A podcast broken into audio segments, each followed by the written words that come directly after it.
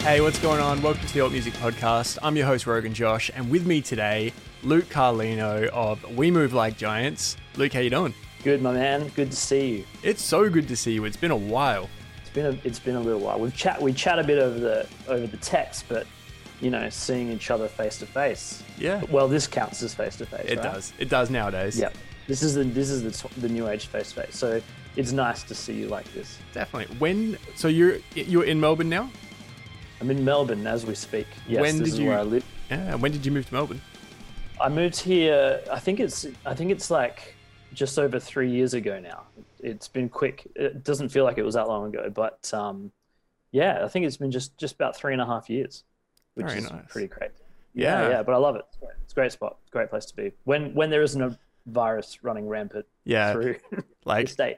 sans pandemic, it's it's the best. Sans Yes. demic, it's the best. Correct. Very true. I think I'm the first person to say sans demic. So if that catches on, if a- that's not a metal band name, yeah. what else is? You know what I mean? In that in that weird writing that you can never tell what the name is. You know what? Perfect. I rewatched my reaction uh, to We Move Like Giants earlier today, and I was wearing a mock metal T-shirt from Hidden Visions Clothing, where it's like they made it as unreadable as possible, but it looks like Ah, I'm wearing a metal shirt. We actually have um, a version of the We Move Like Giants logo written in a metal thing because I really wanted to do like these metal shirts. And I'm not saying like one day we might Yeah, because yeah. I just love I love that whole like you can't read it. Yeah, It's perfect. You can be whatever you want. You can say whatever you want. it's the best, and that's probably the. the. I think now I think about it, that's probably because metal bands always have the most awful names, so it's probably the only way they can put it on a T-shirt Right. is to make it so It- people don't know what horrible thing it's saying. That's right. So that the kids can still wear the merch without the parents you know, Yes. banning it. Absolutely. percent. All right, so I'm gonna go all the way back to Cool. my first introduction to you was Fowler's Live, walking in, Day on Fire were already on stage. I don't remember who I was even there to see that night, but walking in and just being like, this is too good to be a local band. I was very, very new to the local scene, and up Mm. until that point, I'd heard like the the earliest stages of bands with the you know the, the Right. cheapest possible equipment and Mm. reporting like recording through a speaker on their parents' laptop, you know, Sure. And Yeah. coming in and like seeing this band is being like, how is this an Adelaide band? Like you guys seem to be in the early stages of the kind of like the scene and this like kind of emerging rock scene ahead of the game from my perspective especially you, you're just too nice, Josh. Do you understand the awkward position that you put the people in? When All right, you- well, this- it was- be so nice. it was a ve- it was a very important moment uh, to me um Yeah, that's amazing. that's so amazing to hear that. it was very and the songs were just so solid and there's something about a singer guitarist that i just appreciate so much i feel like when you've got a, a singer guitarist that writes the songs the song and the vocals mesh in a way that feels a little more complete and i think that just all of that at once like the presentation uh I think it was my first time at Fowler's as well, possibly because it was just Oh all, wow, really? I walked in and I could not believe that you guys were from Adelaide. I remember just being absolutely blown away. So that's when I first met you. Now, to so that you can you know ease up from all the all the compliments, let's go all the way back. Oh, hey, let's not let's Oh. not make the mistake of me wanting you to ease up on those compliments. I mean, Very good. wait, I'm, I'm more than happy. Yeah, yeah, yeah. All right. But before you say the next Yeah, thing that yeah. you're about to say, let me let me do this. I actually today also did a little preparation, and I looked Oh. up the first time that we played with Capulet. yes, Now, now, do you do you know what it is? I don't. Excellent. I was hoping you wouldn't. So, I, actually have all of the Day on Fire shows that we ever played written down. Who we played with, where we played, everything, right? So I can say with complete certainty, certainty that the first time that we played with Capulet was May 9th, 2008 at Enigma 2008. At Enigma? May 9th at Enigma Bar. That was the first time that we played a show with Capulet. But weren't you in a band before that? So Capulet was always it's always the same band, but we went through different It, it was called was it called against the overdose? Against the overdose, we had a Right. history of having the worst band names of all time. The first band name we had was when the word emo was brand new, and we thought we were so cool. And firstly, we're idiots. So we were like, oh, we want to have a made up name like Incubus. Later, finding out that Incubus is a word, definitely a word. the male version of succubus. Uh, very, very suiting to them with their seductive crap. Um, but we wanted a made up word. So we became Natemo, N T E M O, which was not emo, but we didn't think anyone would ever be smart enough to figure that out. And the first thing we did was become very emo. Um, yeah, So it's it, so um, meta. yeah, well, it immediately became a horrible idea. So we then Right. wanted to change the band name. Uh, we were going between A Castle for Cadence, which was my favorite name. I wanted it so bad. And we, Right. I'd already done a design for it. We were almost like locked onto it. And our singer, Tom Vasic, one of his friends, uh, had a horrible experience, like almost dying from an overdose. And he was like a changed man. And he said it has to be against the overdose. And he gave us this incredible story. And we were like, yes, 100% we're in. And that's yeah, also you a can't fight that. but it's a terrible name. Like we had nothing to do with drugs. it's it's it's not a terrible name if you know that that story. But um, I swore that we actually played with you guys when you were called that. But then when I looked over my very exact records, apparently not. So maybe I was just at a show where you played or something. But if not, does that mean does that mean that the first time that we met was this May 9th Enigma Bar show, or or have you got something in the bank that I don't remember, which is probably It's it's something. Yeah, no, this was um, this was a show that I wasn't playing. I was Okay. there. Um, the band would have been yeah in its absolute infancy. I, I can't even imagine us having played shows yet. Really, I think it was uh, like very very early on that I came in and saw you guys. So and I guess to put the picture together, now we'll go back right back Sure. and let's work our By way through. How did you it. Get into to music? that is that is that is very back. I think um, weirdly enough, no one no one in my my family is really uh, very musical. The the only person that was musical was my uncle. He's not with us anymore, but he was a drummer, and he was. From what I could like, uh, one of the best drummers that I've ever seen in my life. So, as a kid, I used to watch him drum and was just blown away because I knew nothing about music. I didn't play any instruments. I just would watch my uncle drum right in front of me, and he was the best drummer in the world to me Yeah. because you know so that yeah. that's really the only like deep family connection that I that I ever had to music. But you know, I remember listening to music um, when I was a kid. You know, tapes and and whatever, and just always loving music. You know, um, so I think it was always there, but it wasn't until um, you know. Well, I mean, so you know, I was young. I listened to you know when you're young, you listen to like pop music and Yeah. stuff. I was listening to like Michael Jackson and Prince and all that sort of stuff, right? Yeah. Um, but then I got to school. I got to junior school, and um, I had this friend named Ricky, and he was an amazing visual artist. He could draw really well. Yeah. Um, and I think he was uh, from New Zealand. He was Maori, All right. and he could draw amazingly well. And he loved hip hop music, and he used to give me tapes with like Wu Tang Clan, Tupac, Yeah. like all of this stuff on it. And I'm like this white kid from northern Adelaide who's you know just I was a nerd, I guess. I was Yeah. I was just this little nerd rolling around listening to like Wu Tang Clan Yeah. and um, that really drilled drilled a love of hip hop into me really really early.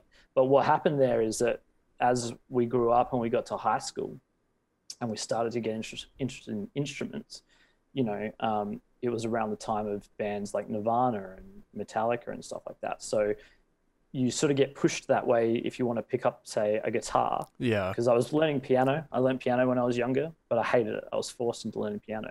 Then I wanted to pick up the guitar because I wanted to play Nirvana songs. Yeah, you dude. know? And, and you're just like impressionable at that age, and you just want to do all of these things and be all these things. So it wasn't until I was about 15, I reckon, I went to my first local show. And it's funny, I was actually talking to some friends about this the other day. Yeah. The show was at St. Paul's, and it was um, Unwritten Law, What? Bodyjar, yeah, yeah. Un- un- unwritten law, Bodyjar, and Thinktank, right?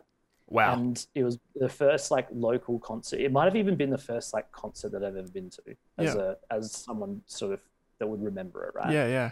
And I remember being in the mosh pit, just blown away by this night. It was packed. People were going off. The bands were insane.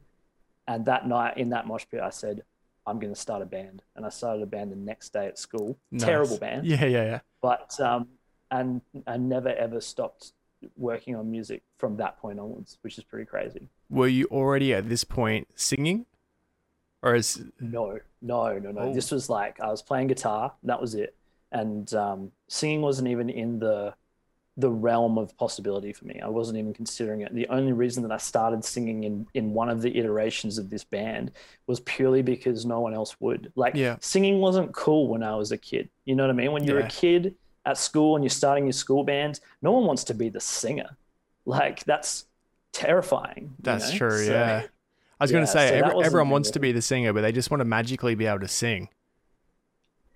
Yeah, well, I think I think now it's definitely it, as we got older, it was definitely popular to be the singer because you know maybe you got the girls Yeah, or something, yeah, yeah. you know, because you're at the front of the stage. But um, yeah, the idea the idea of it was terrifying, um, and I wasn't. I, di- I never really thought of myself as a very good singer. You know, I went I did singing lessons and I, I couldn't understand them.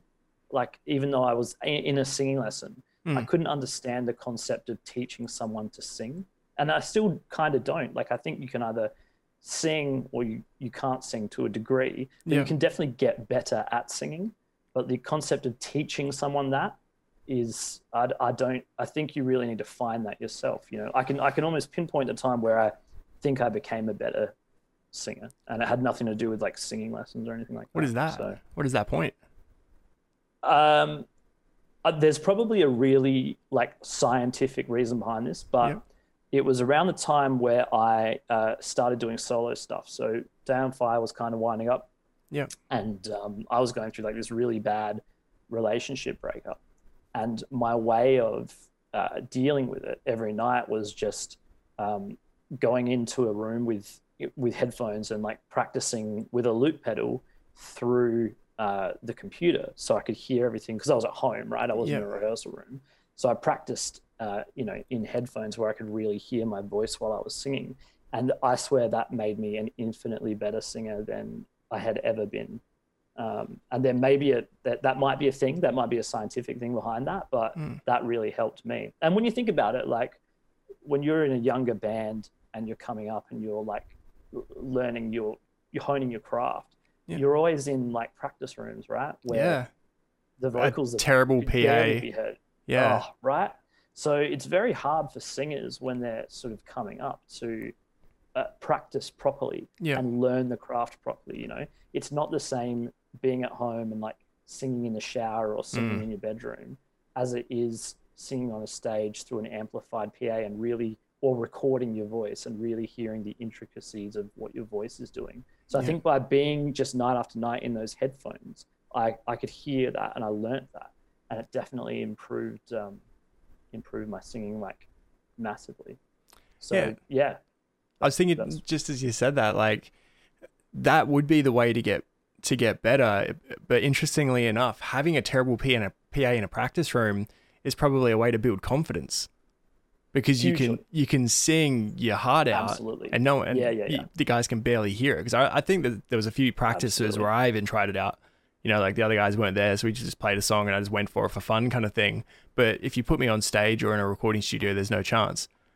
You know, but Conf- yeah, I, I, I'm purely talking about uh, bettering your tone. The Yeah. confidence beast of singing is just like a whole other book, isn't it? Like Yeah. there's, um, you know, you you really need. I like in my life, I've been told that I have an ego, which I probably do. we all have. but I ego. also we all have an ego. Mine sometimes is a little bit worse than others, but you know, I've been um, standing on stages singing songs that I've written to crowds, you know, for a long time, and I learned quickly that you need to have that a level of that ego to to be able to do that. You know, you don't have to be an asshole. You don't have to be a jerk yeah. about it. Um, but I think the the thin line between ego and confidence, if you're going to be an artist who uh, really expresses things that are, are, are personal to you and, and very hard on your sleeve, and you're going to do that in public to strangers on a stage of all things, amplified, you're really going to need some some hefty ego in you to be able to do it,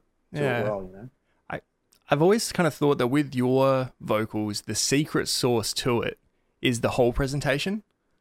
Because there's, like you said, there's an, there's an ego which gives you the confidence, but it hmm. also gives you the ability to tell a story. So it's songs that you've written. There's a lot of soul to it. It always seems to be, it's a whole package um, where you can really tell that you own, like you own the stage, you own the vocal line because it's a song that you're singing from the heart that you've written in it, you know, in the music. And you, I think that you would probably usually, as a guitarist and a songwriter, be part of the song itself writing. So the vocals always fit so well. Do you feel that because you're a songwriter, that gives you an advantage in that way to have the connection? Um, first of all, thank you for saying all of that stuff. That's lovely to hear. But um, yeah, I think that it definitely does.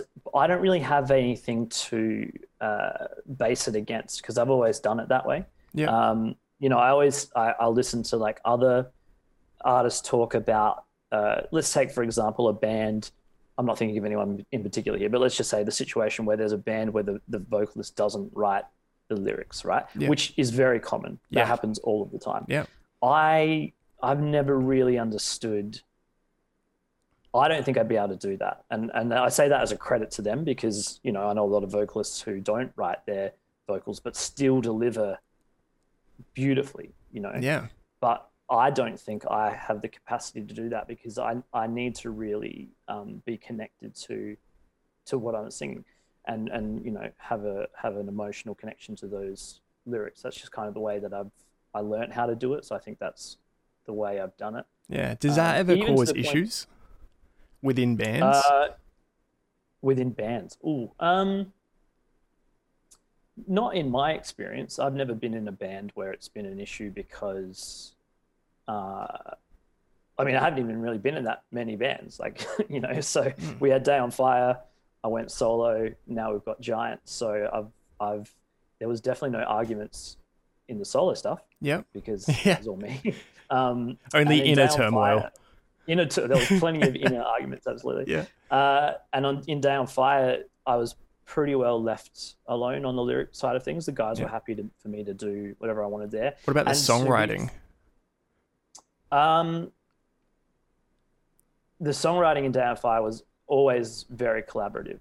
Oh, Hundred percent. It was it was a four way split on Yeah. on the songs. So, um, I guess I've been lucky to always work with really good people. You know, Hmm. um, I wouldn't be in a band with them if if they weren't. Yeah. So I've never really run into very many issues with, say, creative issues and all that sort of thing. Certainly not now with with Giants. It's um, it's like the opposite of that. You know, we've never had an argument, and I can't see how we would. It's such a um, it, it, that's a bit of a different beast though, because I'm in a band with three dudes who I'm a genuine fan of. Yeah. So when you're a fan of the people in your band, there's a level of respect there where you kind of just get out of their way, and um, if they happen to also be good people, which I'm lucky enough that they are, Yep.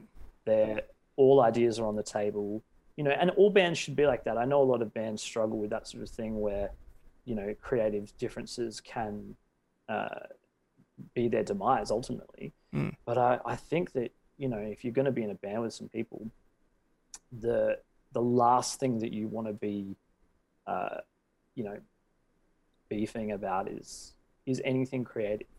Like, why would you? It's you, don't ever stifle someone's creativity, right? Mm. Especially not the people that you're in a band with. Yeah, definitely. You could miss out on some some gold. And you've got a unique situation in the way that you have three vocalists. Or two is it two or three vocalists in Giants? In Giants, two two vocalists. Well, two two and a bit. Johnny can do some vocals as well if we really push him to. But um, yeah, that's interesting as well. Having two vocalists. Um, yeah. it's not a situation I've been in before, so it was a real learning curve for me. But honestly, I, I love it. It's so much fun. It's so much fun um, to. that It goes back to what you were saying before about like the passionate level of writing that you're writing. Like Mm. that can be very personal, but bringing someone else into that seems kind of daunting. But if you trust that person, which I do with Coulter, Yeah. then it can be a really exciting experience because you've got these all these new areas to explore. You know, we'll freak each other out by writing. Um, we've got a song on the new record where we uh, wrote the the verses, our verses individually, and we wrote the, we wrote about the same thing, which is kind of weird. Do you know what I mean? Like, Yeah. so I think that um, as long as it's a good, you've got a good relationship and a genuine friendship with that with that person, and there's a trust there, Mm. it's definitely more of a positive thing than a, a negative thing. It should never be a hindrance to your creativity. Yeah. Would you ever say that the songs are this is a Luke song, this is a Coulter song? Are they always like a 50-50 collaboration? Oh, as in uh, Vo- writing them? Yeah, and vocally. Um, I- I would certainly never say that. I mean, you could you could probably just listen to them and and go, well, you know. uh, So an example is we released a song not too long ago called "You and Me Against the World," which I wrote for my sister. Yeah. And Coulter's got like a small bit at the end of that song, but it's still I wouldn't call that a Luke song. Yeah. You know, like it, it's still uh, the the kind of rule that we approach things with is with Giants is um, what serves the song the best even on the new record, we, we just finished recording the new record and we were in the studio and the opening track, I was like so stuck on it for what to do because Coulter had just like destroyed it in in the best way. Like he Yeah, just yeah, yeah. it. Yeah. And um and part of me was sitting there going, I don't think I need to be in this song. And I actually had a discussion with Paul, the the drummer, about it. And I said, you know, is it weird if I'm not in a giant song? Because I don't know how I'm going to serve this this song, you know. And and I, and I ended up doing something in the song. But before we got to that step, he said, well, it's not weird because the goal for all four of us is how do we make the best song? Yeah. And if the best song means I stand in the back and Yeah. Yeah. knock a triangle, then great. You know, we'll still win. So the last thing I would ever do is break up a, a song as a Luke song or, or a Coulter song or a Paul song or whatever. Like, I think that um, it's such a collaborative uh, working relationship that we have. They're just giant songs, and and it's irrelevant who writes what from there. You know, like it's just the final thing is just all of us, which Yeah. is great.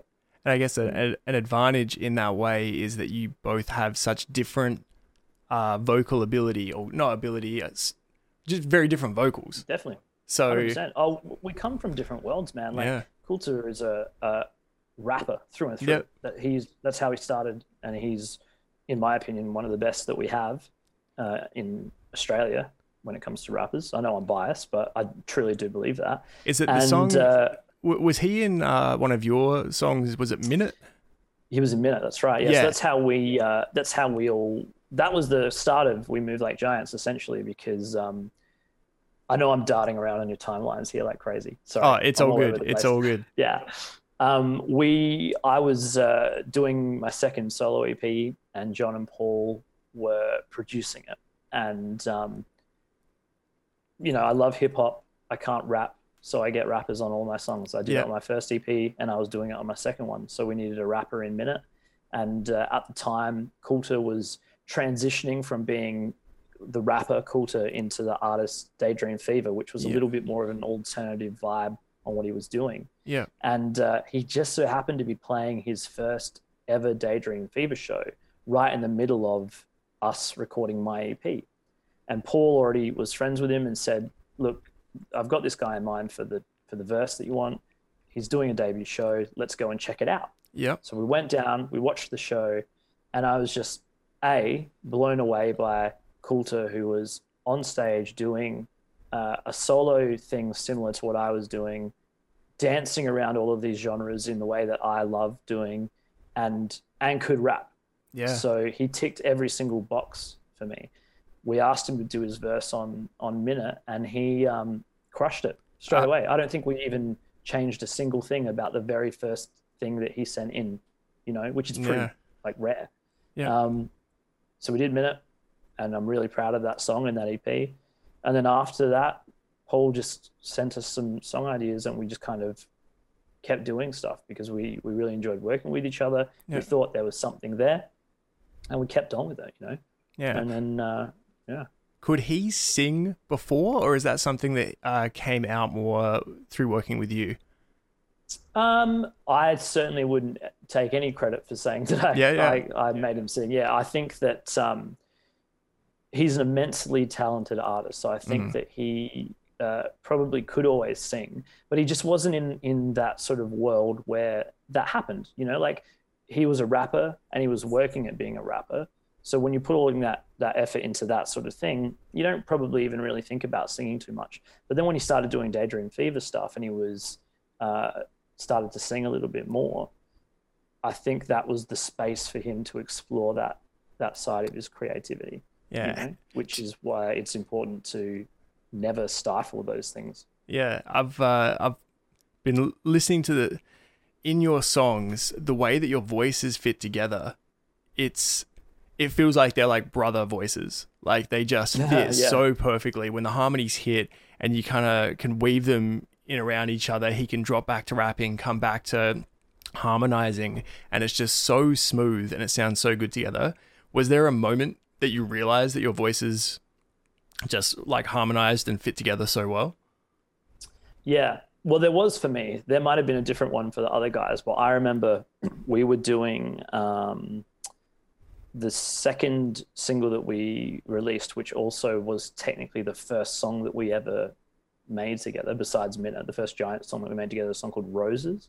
All right. And um, in that song, there's like Coulter's verse in that song is amazing. Like I, I, I love it. It's probably my favorite thing in a Giant song so far. Yeah. And um, I remember trying to figure out what I could do in there that would support what he was doing, but not take any of the light off of it because it was so powerful. Mm. And I was just sort of at home messing around with ideas, and I was just sort of singing some backing vocals and and and doubling up some of his vocal lines. And that was the first time that I heard the possibility of what our voices could do together. And and I don't even think that what's in that song is is necessarily the best that we are together vocally. I don't think that we've really figured that out yet. Like I know that it's there, but I think that there's a lot of room for us to really explore that further on future tracks. And Mm. um, like on the record, he does a lot more singing, uh, and some of his melodies that he's written are like next level. So I think that there's a lot of room for us to move and really do that a lot more. But yeah, that was probably the moment where I was like, oh shit, like we don't, we're not clashing here. Like it's easy to be supportive, and vice versa as well. Mm. A lot of my main lines, if he backs them up, it works just as well. So we're pretty lucky in that, in Mm. that respect, definitely. Definitely. So, so if we cast your mind all the way back, like we were earlier, to Mhm. early bands, um, and try to set up a timeline. So, Sure. w- at what age did Day on Fire, or wh- what year did Day on Fire begin, and how old were you guys at that time? I was worried that you were going to ask me for years because I'm really terrible at years. So am I. so Um, I'm, I'm trying to, I'm yeah. trying to piece together the Adelaide music scene, one Yeah, band yeah. member I at a would have time. been, well, I would have been about 20. yeah. So I reckon I was, yeah, 20, 21, maybe even 22, around that. Early, let's say early 20s was when uh, I met Josh and we started writing Day on Fire songs together. Yeah. Um, and then things happened pretty quickly because I uh, am annoyingly eager when it comes to music. So Yeah. the minute we we filled out the band and and I remember the there was a rehearsal one night where the, the guys agreed like yeah we could play a show. Mm, The next day I booked us four shows. nice. And I, and I was just like, got us a show, got us a show, got us a show. And we were playing like the Lizard Lounge and all of Yeah. these like venues that weren't necessarily the best venues or the best shows or whatever. But um, I just wanted to be in a band that played shows. Like Yeah. I didn't care. I didn't care what the shows were. I didn't care about anything. I just wanted to do that. So so from there, like we really inserted ourselves uh, into the scene pretty quickly because um, yeah, I just had that that drive to do it, and you know, we made friends with bands like the Borderland and bands that were sort of just a level, a few levels up from us that were nice enough to help us out, and um, yeah, we had a pretty good, pretty good run. I We got to play with Capulet, so Oh yeah, I nice. stoked. I was stoked. I was thinking before, uh, speaking of the Borderland, was Mm. was it a Borderland show at Fowler's Live that that was the first show that I came and you were playing? Very possibly. I think Yeah. it was. So I Uh-huh. was working with Jason and Yep. Brendan, the manager of Borderland at the time, in the electrical section of, of. Harris Scarfe. And uh, Okay. I was, this is how fresh to the scene I was. So they'd given me their critical single. And at the time, I was Yep. a huge Linkin Park fan, loved like Butterfly Effect, Yeah. Sunk Loto. So listening to that and being like, this is an Adelaide Linkin Park. Like, I, and then they, it's so funny that you say that because Yeah. I am still very good friends with Jason from Borderland, yeah. and I give him shit about his love for Linkin Park Hey, man. constantly. I like I- Linkin Park too, Yeah. but I just like to give him shit about it. So It's understandable. I, I Yeah, cop a yeah. lot from friends too. Um, yeah, yeah, yeah. But I was so new to the scene that I remember that they gave me a flyer to an upcoming show, which I think Okay. was this show at Fowler's Live.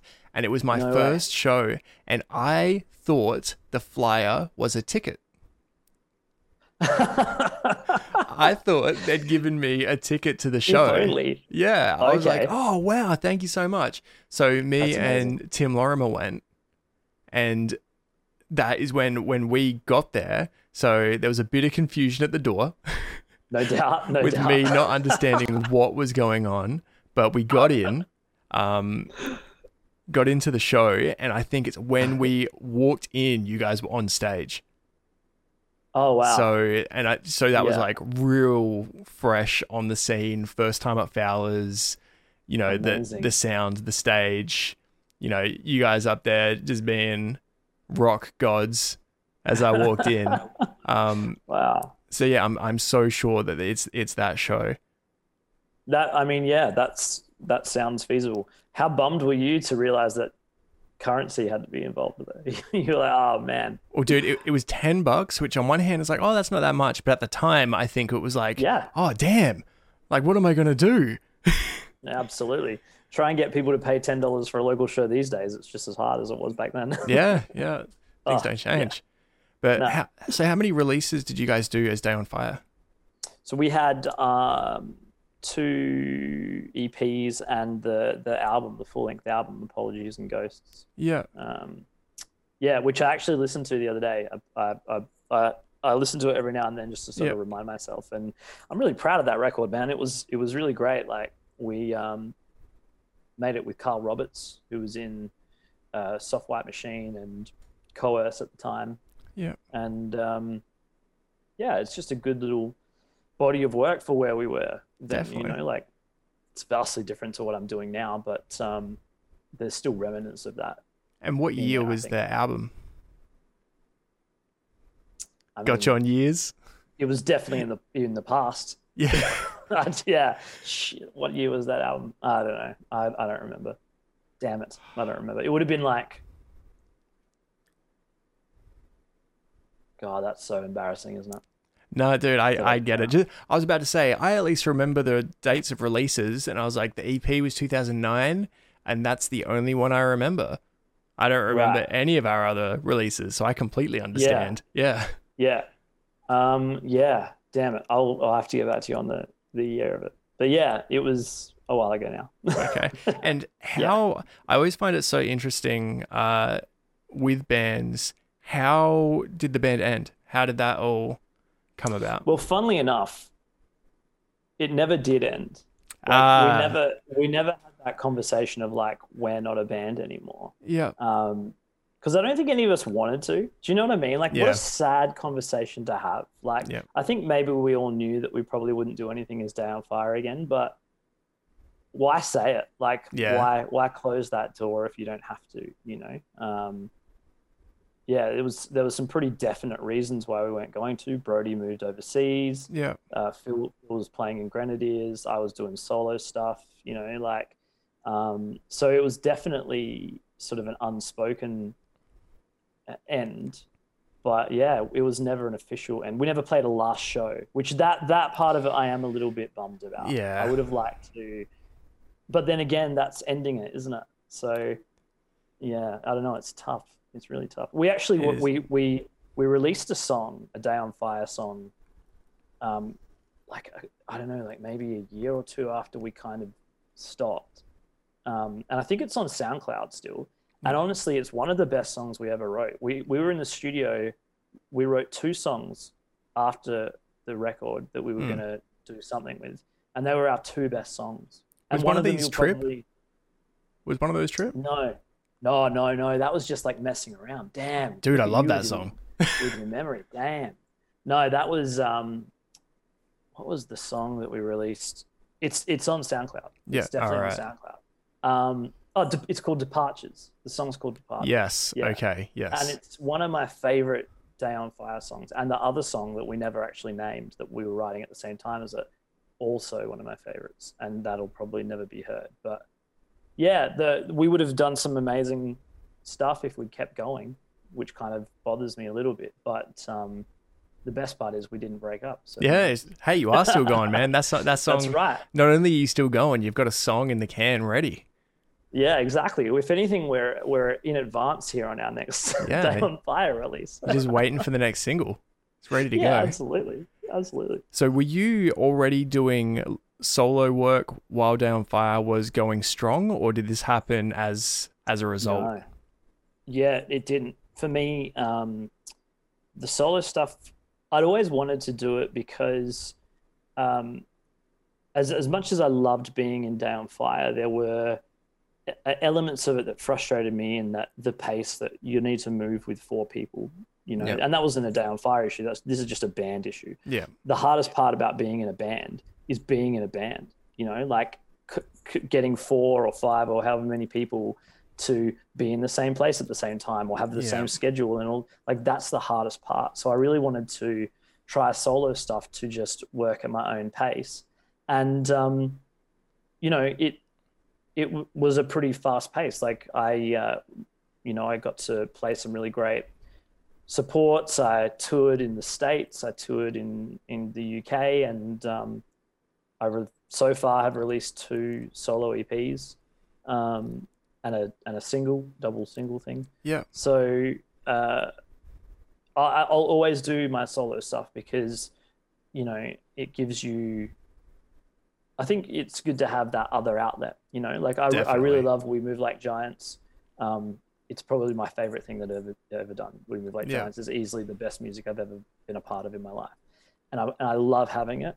But I I also need to have that other outlet for the solo stuff because not everything is going to work in the band, and um, I think the satisfaction that comes with your solo stuff, you know, it, it's scary as hell because it's all you and it's all on you, and the the shows are petrifying Yeah. but um, the reward from that is so gratifying because you've really got full control and and um, your your wins are truly your wins. You know, There was that's not sh- answering your question. no, no, but there was a, there was a uh, solo show that you did at the Rhino Room, and it was the only show that I saw where you used loops at the time, Right. and Yeah. the show was so tight and connected that, like you were saying, having that outlet, having it all on you without anyone else's input gives you that time where it's like it's exactly what you want it to be, and you could just tell that you've practiced this in a room a million times. Yeah, well, that was the weird thing about it. Like I mentioned before, like I was going through a breakup and I was using every night I was going into these headphones and working with this loop pedal.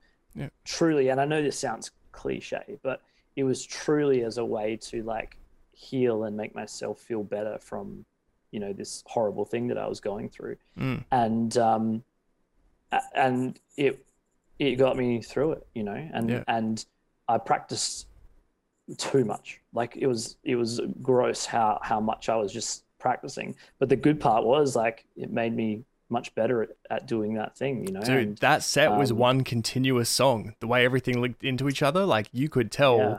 that this was like what is it? Like ten thousand hours? Is that the mastery?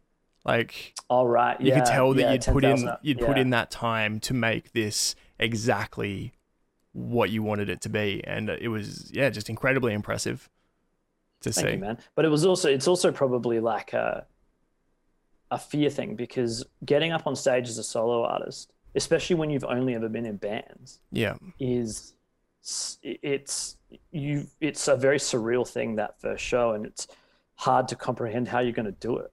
You Mm. know, like because it's everything's on you, um, and yeah, it's exciting, but my gosh, is it terribly frightful? Yeah, it's funny saying that uh, you know, you because it's scary getting on stage, you practiced a lot so that it would be good when you got up there. My strategy was in case I was going to make mistakes, I went insane on stage and went all out nuts and you, you the mistakes are going to come. Like no one's going to go Sure. that nuts and not make mistakes. So Yeah, that was kind of my strategy. I remember, I think the first show we played, we got put on a tight ass Tuesday. Um, Yes. And it was a big lineup, a much bigger lineup than we deserved for a first show. And I think it was 300 people at the Gov. And um, Nice. there was a song where I switched to guitar. And in practice, I used like a tiny little practice amp that I had. But for the show, my mate had brought his big amp for me to use that I had never seen or touched. And I'd never used a guitar amp. And it had all the effects like built in to the Mm. to the head and everything. And we Yeah, got yeah, up there, yeah. we started the song, and I was supposed to be have like full distorted, like can barely hear it, and it was clean. Oh, so no. and I couldn't figure out how to fix it, and the guys were just playing. So I just started rocking out yeah, to cover it up, and no one noticed. No one said anything to me after, and then that became my strategy. It was like I'm gonna go nuts every show, Yeah. and because it was a lot of fun. I like feeling the music. Did you ever feel restricted being like a singer guitarist that you you were kind of locked in place a fair bit because yeah, the mic stand? a, a little Yeah. bit. Well, a little bit, but I also when you when you learn when you sort of learn to be on a stage with that thing there, Mm. you almost feel a bit naked without it. you Yeah. know? and it's been. I'll I'll tell you what's weirder when I started doing stuff with Giants, not having a guitar yeah, is so much weirder. Like the all I can do is um, play with the um, the microphone Yeah. lead. yep, You know what I mean? Which is so. Uh, it's a bit lame, but like I I've got what what I don't even. Know. What else have you got? Yeah, Yeah, like so that was even that's that's far weirder than than being a guitarist without a mic stand, being a singer without a guitarist for me anyway. But Yeah. yeah. that's just what I'm used to, you know. So Do you have now that I've bared my embarrassing stage story? Do you have a uh, on-stage story from a time where it didn't quite go according to plan, or there was a big stuff up, or absolutely, I got I have the worst one of Oh, all times. I'm ready. Well, well, this was this is to date one of the worst nights of my life. Okay. Okay, Yep. I, I still think about it and cringe Yeah. and in in incites fear on me every time I play a solo show. Okay. This was my my first solo EP, an EP called Islands. I had booked a launch for it, and it was a uh, a dual release launch with a friend of mine named Joe. Now, Joe coincidentally uh, was the singer in the band Lowrider, Yeah. who Paul and John from We Move Like Giants were also from. Ah, So the way that I met the way that I met all of those guys was because of Lowrider. was this show in Adelaide or Melbourne? The show was in uh well well I met the guys in we played we played in both Adelaide and Melbourne. Okay. This particular show that I, this worst night of my life was in Adelaide. Yeah. So Lowrider had broken up. Joe was doing solo stuff. Joe had sung on my uh, solo EP. He'd done a guest verse, and he and I were releasing our EPs around the same time. So we said, "Hey, let's do a joint release night." Sweet, right? So it was at um, I forget the name of the venue. It's on Pirie Street. It, it might not even be a venue anymore, but used to go downstairs. Oh, it changed its name 50 million times. Yeah. But also, I don't care to remember it because fuck that place. They screwed me over. Okay? So- All right. Yeah. yeah. so so it was um we get to the venue for sound check and the the venue the sound guy had double booked himself and that night he was doing sound for Bad Dreems at fowler's Dude. so yeah so we were call, we're calling them and we're like hey man we're here for sound check where are you and he's like oh shit i've double booked myself i can't do it and that was kind of the end of the conversation Oh? God. Yeah. Yeah. like- and the, to top it off, like I know a million dudes who can do sound, right? Yeah. So you would think no problems, call a guy in and he can do sound. The desk that this venue had was like fully electronic and pre-programmed. So it ah. wasn't a desk where you could just go on there and like Adjust. Yeah. adjust and, and do the sound. So no sound check. I get on stage. The the sound guy was literally like some dude's friend of a friend who wasn't even really a sound guy. Yeah. Couldn't do anything with this desk. And I start playing and the song's feeding back and because it's loops, the feedback got in a loop and it was just a mm. loop of oh feedback Oh my god. and like all of my friends and family were there. It was my EP launch. I had people at this show and family members who this was the first show that they came to. Oh my god. So yeah, look, everyone was there. Um, I got halfway through the first song, and I just had to say to everyone, "This isn't going to work. Sorry," and I had to like just stop the set. And uh, it was the most mortifying moment of my life. I actually I went straight backstage, didn't come back out for the rest of the night. Was literally sitting there going, "I think I'm going to quit music." I was that Dude. like just crushed. Yeah, it was real. It was a real bad moment. Real bad moment. Yeah. So, but you know, like, um, I redid the launch. Like, I booked another launch, and um, that was a great night. So, you shattering. You know, Absolutely shattering. shattering. Yeah, shattering. But you know, like, um, I think, I think it's inevitable to have nights like that. Yeah. And if I think about how many times I've played a show, for that to be sort of the only main one that pops up, I'm sure there was other really like embarrassing things that happened, but Yeah. none that I can really remember is standing out. So I think I've had a pretty good run so far. Let's knock on wood and hope Yeah, that. I, you know, Very something good. really bad. All right. Well, we Yeah. we've gone way over, but I just uh, I wanted to, to get all the stories and everything. Uh, I'd love to have you back on when the was it a new EP or new album the Giants are writing. New album. recording? Yeah. So we just, uh, I was in Adelaide at the start of the year. We we put pretty much the finishing touches on what will be the first full length Giants record, and it's like, I, I know I'm in the band, but it's really really good. All right. So, Very yeah. good. so Looking we'll, we'll, we'll chat. We'll chat about that. We'll do the we'll do the second half of it all. hell yes. Hell yeah. Yeah, so that'd be amazing. let me know uh, when it's about to come out, and I'll Hundred percent. I'll get you on, and hopefully by then the podcast is just taken off. Dude, I think you. I, I listened to a few of the ones that you sent me, and they were really cool. I think you're onto a good thing. I mean, you're already famous, right? Oh, dude, massive. Yeah. You're like you're like a huge YouTube star. yeah. I'm a I'm a I'm, not even joking. big t- not even joking. You're you're massive. I'm I'm going about it in a I'm trying to be as genuine as possible with it. Um, You definitely are.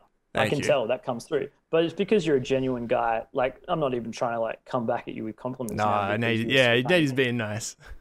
No, no, no. You're a genuine guy, and I think that comes through in what you're doing. And and what I love about watching your reaction videos. Thank you for the Giants one that you did, by the way. All good. and also listening to your podcast. You're you're definitely clearly a fan of of this of just music and creativity, and the way that you talk about it from that angle is just so enjoyable to hear. So well done, man. I'm really proud of you, Ah, thanks so much, man. It means a lot. Um, dude. Of course. and I I really want to piece together because the time that you're in a band is a whirlwind, right?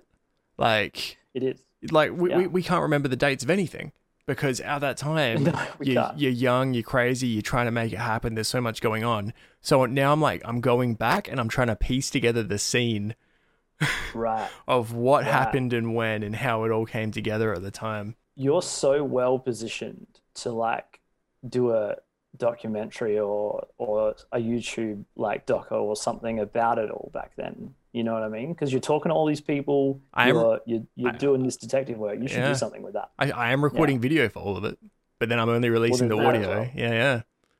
Oh well, I mean, look, there's you you're primed p- to be Adelaide's the Adelaide music scene historian. I love it. All right. Well, I'm gonna have to put something like that, that together. Um, I'll say bye now. Uh, do a little wrap up, but stay on. So I will. I Um, will. yeah, thank, you so much, man. thank you so much for coming on. It was awesome to catch up.